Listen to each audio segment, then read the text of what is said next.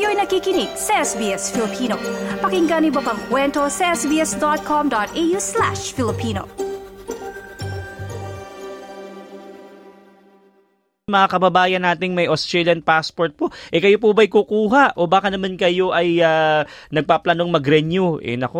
Nakakalungkot po kasi dahil nga medyo may pagkataas ng presyo sa mga kababayan natin. Naabot na po kasi ng halos $400 ang bayad sa bagong pasaporte matapos po na inanunsyo ang pagtaas noong mid-year budget.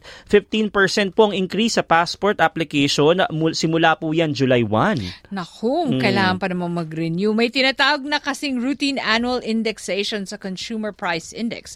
At kung ilalagay ang annual CPI rate sa 5.4 noong Setyembre, mula $325 o $325, sasampa na ito sa $394 para sa 10-year passport. Ayan, malaki-laki din yung talon na yun. Naku, baka iba hahabol na.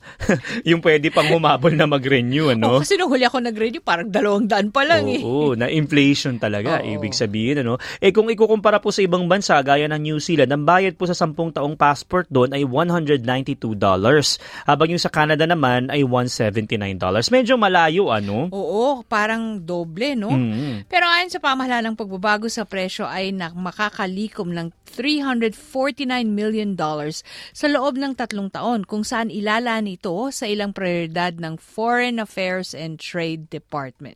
Ayon kay Tresorero Jim Chalmers, ang pagtaas ay relatively modest at hindi naman gaanong kabigat, kung saan di pa rin lalampas ng $40 kada taon sa loob ng 1 dekada ang magiging pagtaas sa ordinaryong pasaporte. Yun pala, meron naman palang planong paglaanan ang kagawaran. Dagdag pa po ng kagawaran na layo ng taas presyo ay masigurong maayos po yung sistema at moderno ang Australian passport sa gitna ng mga banta ng issue ng identity and security ng mga individual.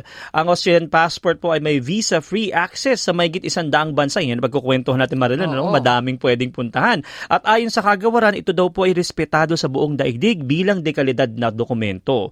Naglalaman-an nila ito ng high level of technological sophistication, kung saan maraming anti-fraud measures para masiguro ang integridad.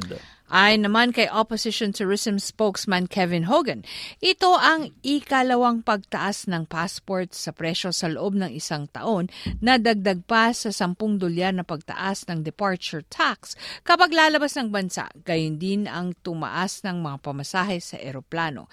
Iginit ng tagapagsalita na kritikal ang turismo at kalakaran sa ekonomiya, lalo na't nagbibigay ito ng trabaho partikular sa mga regional at rural na lugar ng Australia. At dagdag pa niya, yung mga pagtaas daw anya ng presyo na ito ay patunay umano na walang pakialam daw ang gobyerno sa mga mamamayan, lalo na sa rehiyon, dahil malaki ang epekto nito sa mga consumer at mga kritikal na sektor ng ekonomiya. So napakinggan natin yung dalawang, yung opposition tsaka yung government, kung bakit nga ba. Pero yan na po yung mapapatupad sa July 1. Pero ito naman yung mga ilang FAQs, karaniwang tanong sa mga nangangailangan ng pasaporte. Naku, marami nagkatanong ng mga ganitong klase. Gaano ba katagal daw ngayon ang proseso, Maridel? Ayon sa website ng Australian Passport Office, minimum ng 6 na linggo para makuha ang bagong passport o mag-renew. Pero may mga pagkakataon na umaabot ng mas matagal ito, kabilang ang first-time adult and child passport, kaya payo na wag mo nang mag-book hanggat wala pang passport. Naku, baka iba nag-book ng ticket agad, excited, Gusto na agad lumabas, wala pa lang passport. Minsan kailangan din yung passport details, kailangan mo yung passport mo, alam ko pag mag-book ka. At saka, syempre, bago ka mag-isip bumiyahe, naku, isecure mo muna na may pangbiyahe ka. Excited, diba? Kaya po pakinggan nyo yung payo naman. Pero halimbawa naman, nagmamadali po kayo. Ito po yung pwede nyo gawin. Kung urgent na makakailangan nyo po ng passport, maaaring eligible po kayo na magbayad ng priority processing fee para sa mas mabilis sa serbisyo, kung saan iproproseso po ito sa loob ng 2 business days mula sa pagkatanggap ng aplikasyon. Kung magkano kaya yung express fee na yun? Para mas mahal-mahal yan, definitely.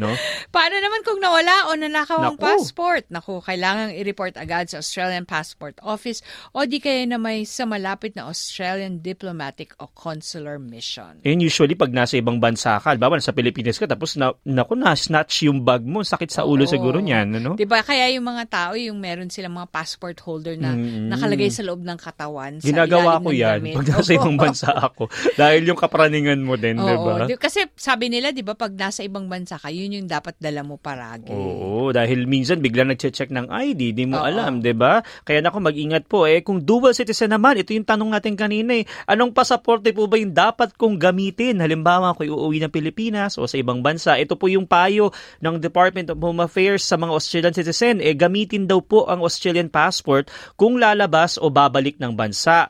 Ilang airline kasi po yung hindi daw pumapayag na pasakayin sa eroplano ang mga walang kasalukuyang Australian passport o entry visa. At kung iba po yung passport din nagagamitin, baka hindi makilala po ng mga lokal na otoridad na isa kang Australian citizen na maaari pong maglimita sa Australian government na magbigay ng consular assistance. Oo, mahalaga yan, di ba? Kasi pag sinascan yung pasaporte mo, na kukuha ng pamahalaan ng Australia yung datos na kung may emerhensiya, eh makikita nila, ito yung mga nandito sa bansang ito o nagtungo sa lugar na ito. Yun pala yung mga, yung tanong kanina sa dual citizen, maiging niya, gamitin nyo na para nga pag may emergencies. Ano? Lalo na kung kailangan mo ng tulong, di ba?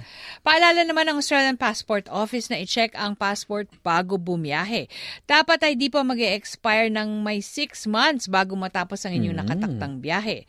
Walang damage gaya ng punit, mansya o nawawalang pahina. At dapat may 2 ka pang blank visa pages. Ako baka mamaya ubos na yung visa page mo, kakalabas mo. No? Diba yung may iba bumibili ng karagdagang pahina. Nung araw yun, pero parang ngayon sa sobrang kapal na ng pasaporte. Hindi ko lang din alam kung yan ay pupwede pa. Pero check nyo po sa Australian Passport o yung passport.gov.au para sa mas marami pang impormasyon. Kaya